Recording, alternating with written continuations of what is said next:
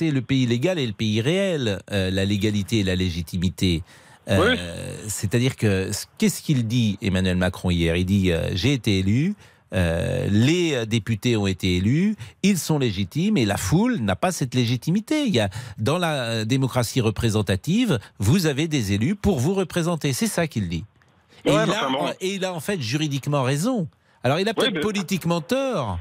Et je pose la question à Olivier Bost, mais il a juridiquement raison, le président de la République. Bah, il vient de, répondre à cette interpellation euh, à nos confrères euh, journalistes euh, en direct. Effectivement, il, développe ce que l'argument que vous venez de développer, c'est-à-dire effectivement sur, pour lui, il y a des légitimités, il y a celle des élus, effectivement, il y a celle également des syndicats. Et ce qu'il a voulu pointer visiblement hier soir, selon ses explications ce midi, c'est les groupes extrêmes qui utilisent l'ultra-violence et il fait référence à ce qui s'est passé dans d'autres pays. Il explique, on a vu ce qui s'était passé au Capitole, hein, aux États-Unis, on a vu ce qui s'était passé au Brésil, quand la violence veut s'attaquer à la démocratie.